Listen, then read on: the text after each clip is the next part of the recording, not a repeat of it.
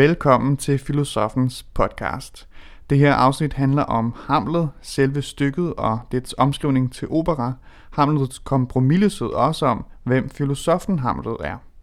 Interviewet og musikken, som du kan lytte til her, er fra P2 Operaaften den 23. marts 2019. God fornøjelse. Han løfter glasset for at skåle, men den skål er ikke fyldt med glæde og fest. For han er plaget, hamlet, den danske prins. Plaget af den værst tænkelige mistanke, nemlig at hans egen mor og hans onkel har planlagt og udført mordet på hans far, den danske konge. Der er drama i luften i aftens opera. Ambroise Thomas Hamlet, som du får i en optagelse fra Liceo Operaen i Barcelona i sidste uge. Jeg hedder Jørgen Hansen, og jeg skal guide os igennem Shakespeare og Thomas' mørke historie fra det danske hof. Velkommen til Operaaften. Hamlet må være et af Shakespeares mest populære skuespil. Og herhjemme der har vi jo et helt særligt forhold til Hamlet, der en gang for alle satte Helsingør og Danmark på verdenskortet. Og en af grundene til, at Hamlet fascinerer, det er uden tvivl, at han er en gådefuld person. Vi ved ikke for alvor, hvad der foregår i ham. Hvis han nu bare var rasende og fyldt med hævntørst, så var det til at forstå. Men Hamlet er fyldt af mange følelser. Hør her, hvad filosof og forstander på Vestjyllands Højskole, Anders Fogh Jensen, siger om Hamlet. Jeg anser den der kompromilløshed, som Hamlet hele tiden har, den anser jeg som, øh, som det mest øh, sådan fremtrædende karaktertræk. Altså at han med djævelens vold og magt, han har sagt, vil have sandheden frem, øh, selvom at det, det er ikke særlig, altid særlig taktisk, det er ikke altid særlig øh, venligt eller pragmatisk, men han er sådan det, øh, det modsatte af en pragmatiker. Han, han er kompromilløs i forhold til sandhed. Kompromilløs, det er altså Anders Fogh Jensens bud på Hamlets mest fremtrædende karaktertræk. Og jeg talte med Anders Fogh Jensen i sidste uge, og du kan høre hele interviewet, hvor Anders Fogh Jensen uddyber sin karakteristik af Hamlet. Det er i pausen om cirka halvanden time efter anden akt. Ved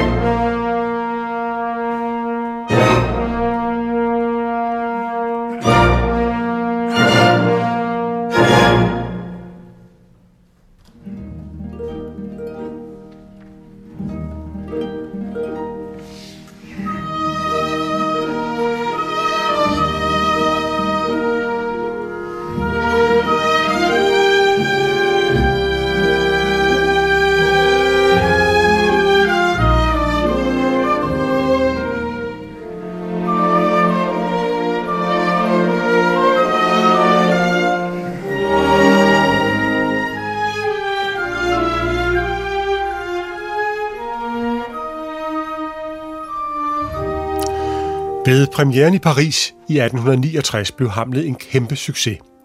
En af de scener, der gjorde størst indtryk, var Ophelias vanvidsscene. Ja, der er endda dem, der hævder, at det var den scene, der skabte operans succes. Det er nu næppe hele sandheden, for for eksempel så fik baritone Jean-Baptiste Faure enorm succes i partiet som Hamlet. Men der var nu noget særligt med Ophelia og franskmændene. Og her skal vi tilbage nogle årtier før premieren på Hamlet. Et engelsk skuespillerensemble kom til Paris for at opføre Hamlet. Som Ophelia var det den pur unge Harriet Smithson, og da hun gik på scenen på Odeon Teatret, stod verden stille et øjeblik. Så indlevet var hendes optræden, så ægte, så gribende, så sørgelig, at mænd begyndte at græde, og kvinderne efterfølgende alle ville ligne Ophelia. Der opstod en veritabel Ophelia-bølge i Paris. En af følgerne efter den optræden var, at Alexandre Dumas den ældre satte sig for at nyoversætte Hamlet. Den havde gået på den franske nationalscene i en næsten 100 år gammel oversættelse, eller måske skulle man nærmere kalde det en gendækning. For i den franske version øh, var der ikke noget genfærd, ingen graverscene, ingen rosenkrans og gyldenstjerne, der var ingen duel, og Hamlet dør ikke i sidste akt. Kort sagt, det havde ikke meget med Shakespeares Hamlet at gøre. Alexandre Dumas satte sig for at yde Hamlet og Shakespeare retfærdighed. Og det skete også, ind til et vist punkt i hvert fald. Dumas tog sig også visse friheder. For eksempel indsatte han en kærlighedsscene mellem Hamlet og Ophelia. Men meget mere Shakespeare, det blev det. Det var den nyoversættelse, som Michel Carré og Jules Barbier tog udgangspunkt i, da de skulle skrive teksten til Ambroise Thomas. Men hvad kan man så kalde operaversionen af Hamlet? Hvor meget Shakespeare er den, når det kommer til stykket? Det er helt klart, at øh, skal man skrive en opera, så er kravene til teksten en anden end til et skuespil. Musik tager tid, og opera lever blandt andet af, at tiden nogle gange går i stå, og en af personerne får lov til at synge en stor arie, hvor musikken går ind i følelserne. Så går handlingen i stå, og regnestykket ender med, at der simpelthen skal være mindre tekst. Og en måde at gøre det på, det er at reducere i persongalleriet og skære sidehandlingerne bort. Således også i operaen Hamlet. Hos Shakespeare er der over 30 personer, i operaen 15. Shakespeares Hamlet spiller i fire timer, operaen i to og en halv. Der er ingen rosenkrans og gyldenstjerne, og de fleste sidehandlinger de er væk. Det koster naturligvis på nuancerne. Ambroise Thomas opera har ikke den dybde og den menneskelige indsigt, som Shakespeares skuespil har. Men til gengæld er dramaet blevet helt tydeligt. En søn finder ud af, at hans far, kongen, er blevet myrdet af kongens bror. Sønnen vil have hævn, og undervejs koster denne besættelse af hævn blandt andet hans unge forlovede livet.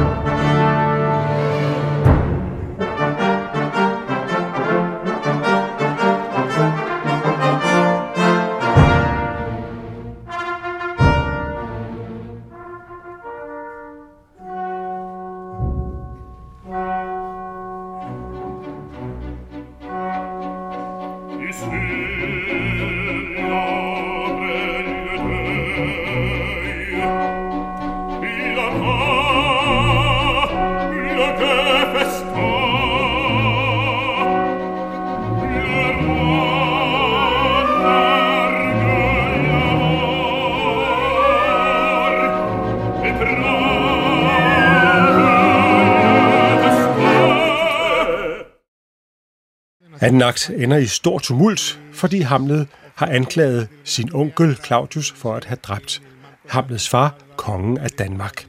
Så slutter altså anden akt af Ambros Thomas Hamlet, som du får i aften fra Liceo Operaen i Barcelona. Med Carlos Alvarez som Hamlet, Diana Damrau som Ophelia, Eve Mot Ybo er dronning Gertrude, Nicolas Testé er Claudius, og øh, Hamlets fars genfærd Ivo Stantjev. Nu øh, holder vi en lille pause i operan, for du skal møde en mand, der har et nært forhold til Hamlet-figuren, nemlig filosof og øh, forstander på, Vestjysk, på Vestjyllands Højskole, Anders Fogh Jensen. Jeg læste for nylig en tale, som øh, Anders Fogh Jensen holdt på Kronborg i 2016 i anledning af 400-året for Shakespeares død. Og noget af det, som jo er spændende ved Hamlet, det er, at han er svær at afkode. Hvad er egentlig Hamlets inderste følelser? Hvad er det, der driver ham? Det har jeg spurgt Anders Fogh Jensen om. Jeg, jeg anser den der kompromilløshed, som Hamlet hele tiden har, den anser jeg som, øh, som det mest øh, sådan fremtrædende karaktertræk. Altså at han med djævelens vold og magt, havde han sagt, vil have sandheden frem, øh, selvom at det, det er ikke særlig altid særlig taktisk, det er ikke altid særlig øh, venligt eller pragmatisk, men han er sådan det, øh, det modsatte af en pragmatiker. Han, han er kompromilløs i forhold til sandhed. Er sandhed hans ene, eneste motivation? Nej, det tror jeg ikke. Det tror der er også hævn og retfærdighedsfølelse og øh, en, en lede ved øh, hvad skal man sige, en lede ved det overfladiske, øh, som, som altså øh, forskellen mellem Hamlets, øh, det Hamlet kan se og det sprog, han kan tale, er et andet end det, der foregår om dagen, hvor øh, Claudius øh, har, har sat dagsordenen, hvis man kan sige det sådan. Han, han sætter en dagsorden, som er øh, det, det, det falske spil, men Hamlet har ligesom øh, også kvæg sin, sin melankoli, har han adgang til nogle dybere lag i både i mennesket, men også i, i verden, og det er så i, i Hamlet er det så symboliseret ved, at det er gamle Hamlets spøgelse, som, som træder frem, men, men han, kan, han kan så at sige begive sig derud, hvor det, hvor det er rigtig farligt, øh, og han er sådan set øh, ligeglad, om det skal koste ham livet. Og det er den kompromilløshed, som jeg synes, der, der, der træder meget frem.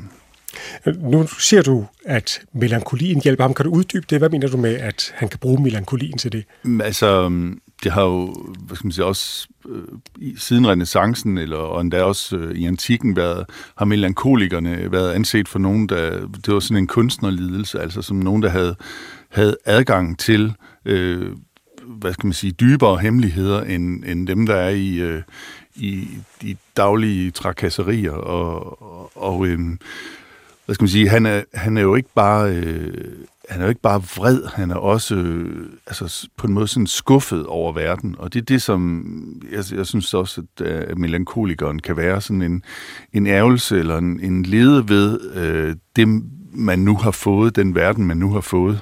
Vil det sige, at du ligefrem opfatter Hamlet som, altså, altså han lider af livslede? Er det der, vi er henne? Øh, ja, på en måde, men, men, men den livslede, den kan ikke adskilles fra den lede, han har ved, den verden, han lever i, øh, og den, den, de ting, der er sket, men også øh, det, at, at det, hvad kan man sige, det er de, det er de overfladiske, øh, taktiske ord, som ligesom vinder hele tiden. Altså, i dag vil vi nok kalde det spin, det som Claudius laver. Altså, han forsøger at få, få en, en sandhed til at stå frem, øh, som øh, folk omkring ham hopper på. Øh, så, så det er rigtigt, han har en, en nærmest en, en livsleder, som, som altså, går ud over folk omkring ham også, øh, ikke mindst Ophelia. Øh, fordi han, han er så, så kraftfuld med den. Så i virkeligheden så er, det, så er mordet på faren ændrer faktisk ikke noget. Han ville have været lige så melankolsk, ja, det, livsled, jeg ved ikke, hvad jeg skal kalde ja, det, øh, ja, selvom mor og faren ikke er blevet myrdet. Ja, det, det, det, jeg vil tro det. Nu kommer vi jo først ind, efter faren er myrdet, men, mm. jeg, men, men det, er, det er givetvis en karakter, han har, og ikke noget, der bare øh, opstår med, med mor. Det, det, det tror jeg godt, man kan sige.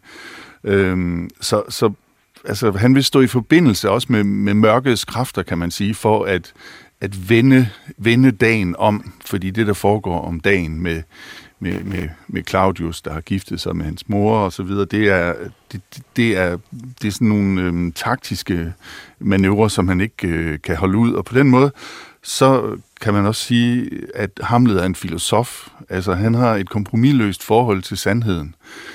Nietzsche definerede engang øh, en filosof som en som et omvandrende tordenvejr, evigt svanger med nye lyn. Og det synes jeg egentlig er en beskrivelse, der passer meget godt på Hamlet også, at han er et omvandrende tordenvejr, som bare buller igennem, øh, hvis det er nødvendigt. Kan, kan vi tale lidt mere om det der med dagen og natten, altså forskellen, ja. forskellen på lys og mørke, kan man sige. I virkeligheden så siger du jo, at det er mørket, han søger sandheden, og man har jo ellers en fornemmelse af, at det er dagslyset, at vi, at vi kan se ja. alt, om jeg så må sige. Ja. Jeg vil sige, dagslyset, det er det, der er det, også er det åbne lyse.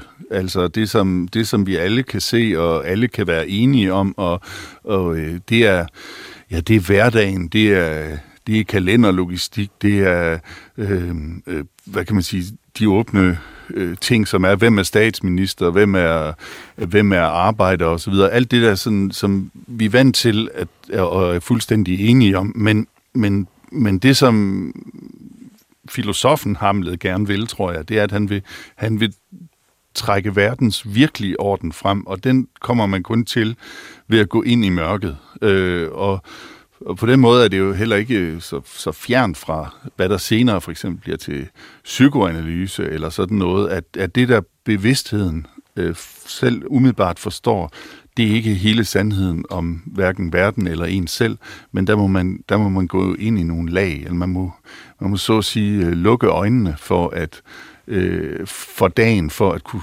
øh, trænge ind i natten. Det lyder som om, at Hamlet har et meget svært sind. Øh, tror du nogensinde, at han kunne blive lykkelig? Øh, så skulle han være, nok være mindre optaget af sin far, og mindre optaget af retfærdighed. Øh, jeg, har, jeg har svært ved at se det, øh, at, han, at han nogensinde skulle kunne blive lykkelig, og måske er det øh, den lykkeligste slutning, den lykkeligst mulige slutning for Hamlet, nemlig at han, at han får sin hævn og dør. Hmm. Vi ser jo stadig Hamlet, vi læser Hamlet, vi er stadig meget begejstrede for skuespillet, og også for operan for den sags skyld. Hvad er det, vi som moderne mennesker kan lære af Hamlet?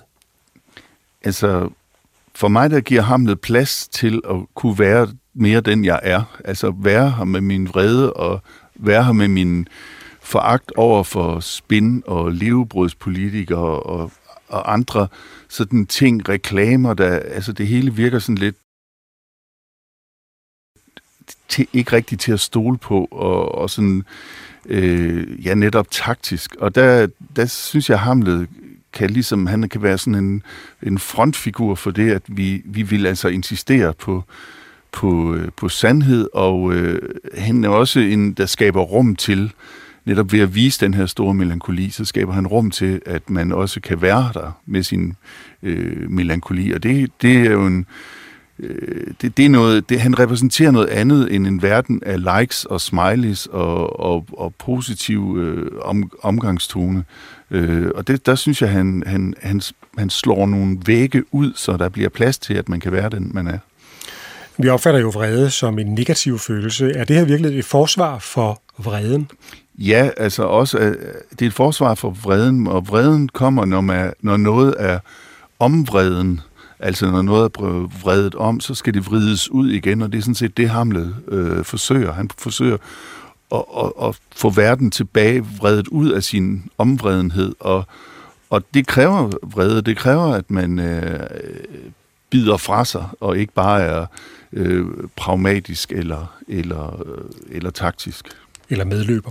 Ja, eller medløber, ja. Mm. Og det sagde altså Anders Fogh Jensen, som er filosof og forstander på Vestjyllands Højskole ved Ringkøbing. Og nu skal vi tilbage til Ambroise Thomas Hamlet, tredje akt. I tredje akt begynder øh, netop med Hamlets berømte monolog at være eller ikke være. Så kommer Claudius ind, og Hamlet skjuler sig. Claudius udtrykker fortrydelse over mordet. Så kommer Ophelias far, Polonius, ind, og det går op for Hamlet, at Polonius har været med til at planlægge mordet på faren. Mændene går, og dronningen kommer ind med Ophelia. Hamlet træder frem, og dronningen prøver at overtale ham til at gifte sig med Ophelia, men han afviser. Ophelia afleverer fortvivlet sin ring til Hamlet og går. Hamlet prøver nu at tvinge en tilståelse ud af sin mor, men så viser hans far sig igen og minder ham om, at Hamlet skal skåne dronningen. Her kommer tredje akt af Hamlet. Daniel Oren y vamos ya a escuchar el acto tercero y después el cuarto y quinto seguidos de Hamlet, esta gran partitura del compositor francés Ambroise Thomas.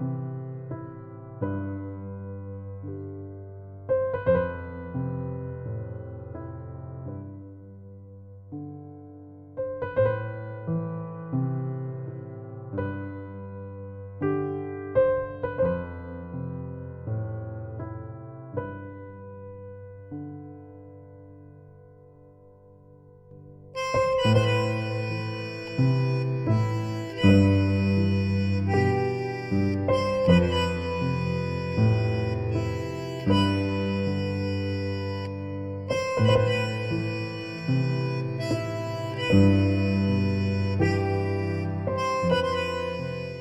har lyttet til Filosofens podcast. Se mere på min hjemmeside filosofen.dk og tag med mig på dannelsesrejse. Se dannelsesrejse.dk Mit navn er Anders Fogh Jensen. Tak fordi du lyttede med. thank you